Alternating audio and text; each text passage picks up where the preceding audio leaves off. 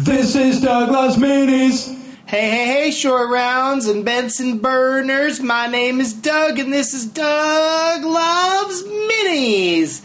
The show that's going to Hershey Park this Friday. Could not be more excited about it. Coming to you from a hotel room in Philadelphia, Pennsylvania on Wednesday, June 24th, 2015. My early show tonight at Helium Comedy Club is sold out. Thank you. So we added a 945 show. No, thank you. uh, plenty of seats are still available for the 945 show. Might have been biting off a little bit more than I can chew. If you're hearing this a couple hours before showtime, it's not too late to come on down to the club on Sansom and get yourself a ticket. Did I mention it's a gas? Next free taping of Doug Loves Movies in LA at UCB on Franklin Avenue is on July 14th at 7 o'clock sharp. And if there are any empty seats in that tiny theater, it will be the last free show there.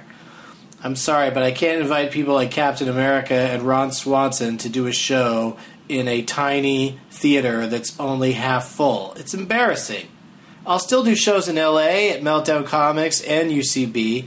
It just won't be free to get in, and it'll be a little less regular. Sorry, Baseball Jordan. We had a good run.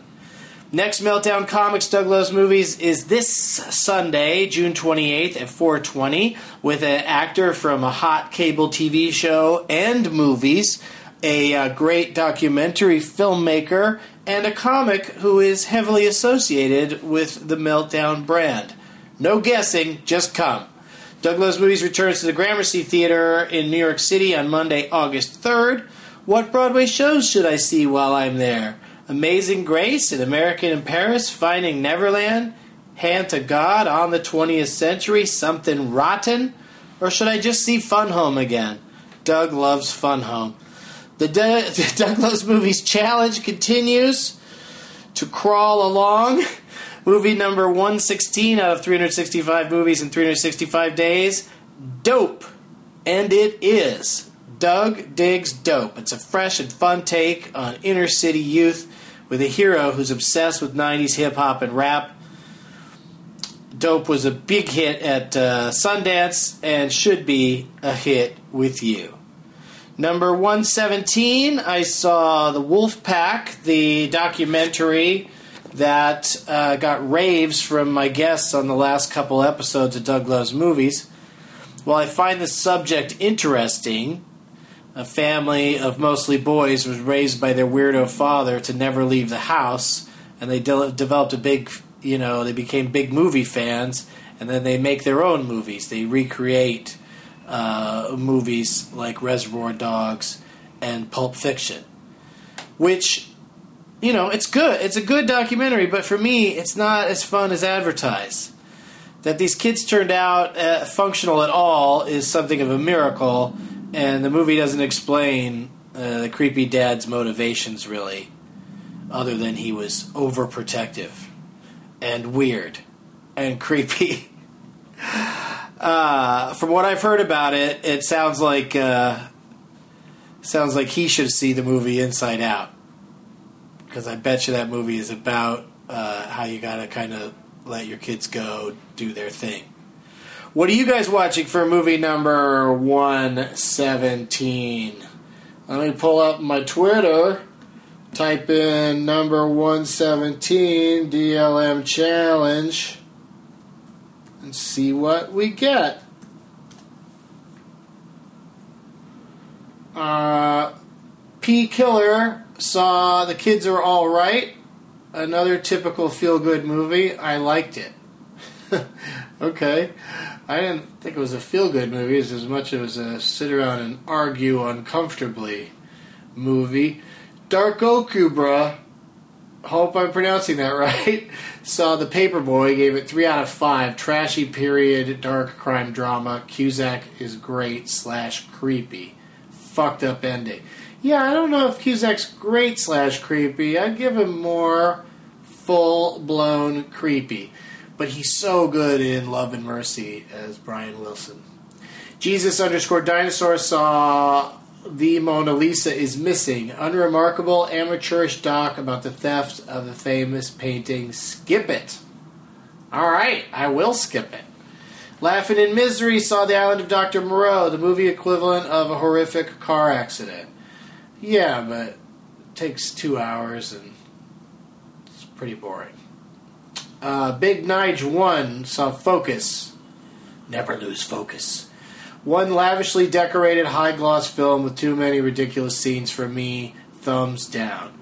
Yeah, I I thought it was less interesting as it went along, and it certainly just made it look like picking people's pockets is the easiest thing to do. And anybody could just go out and do it and get away with it and never get caught.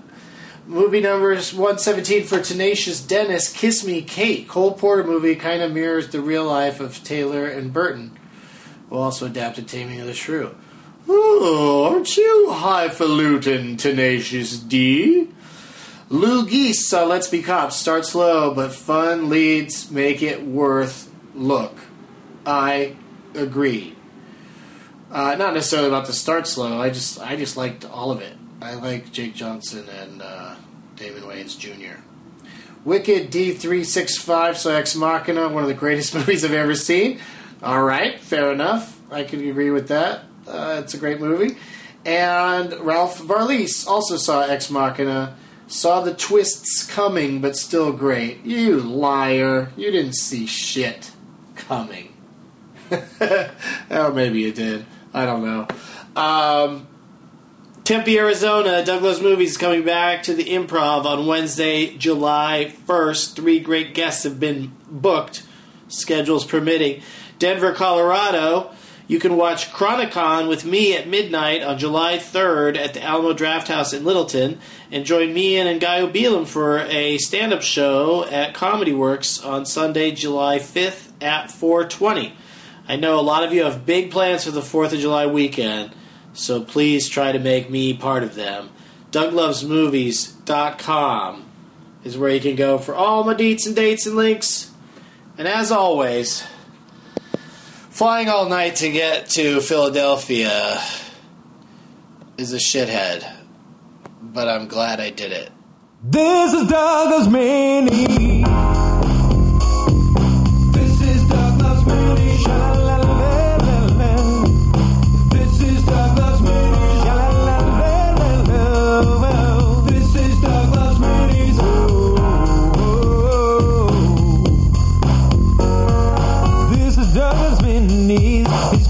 podcast. And it's quite a blast. It's bite-sized so we don't download fast. It's a Doug Benson show, done before you know. Listen for the dates and bring a name tag to the show. Here with Leonard Maltin, rated in the game named after him. Made it funny that he's played it. You want singing on the